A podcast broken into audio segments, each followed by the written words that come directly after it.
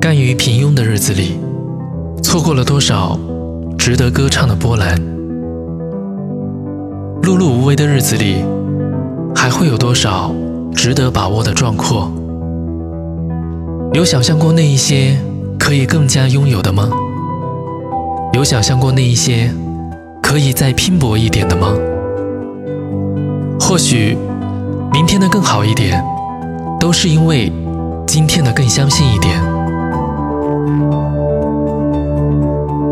什么才是属于你的人生？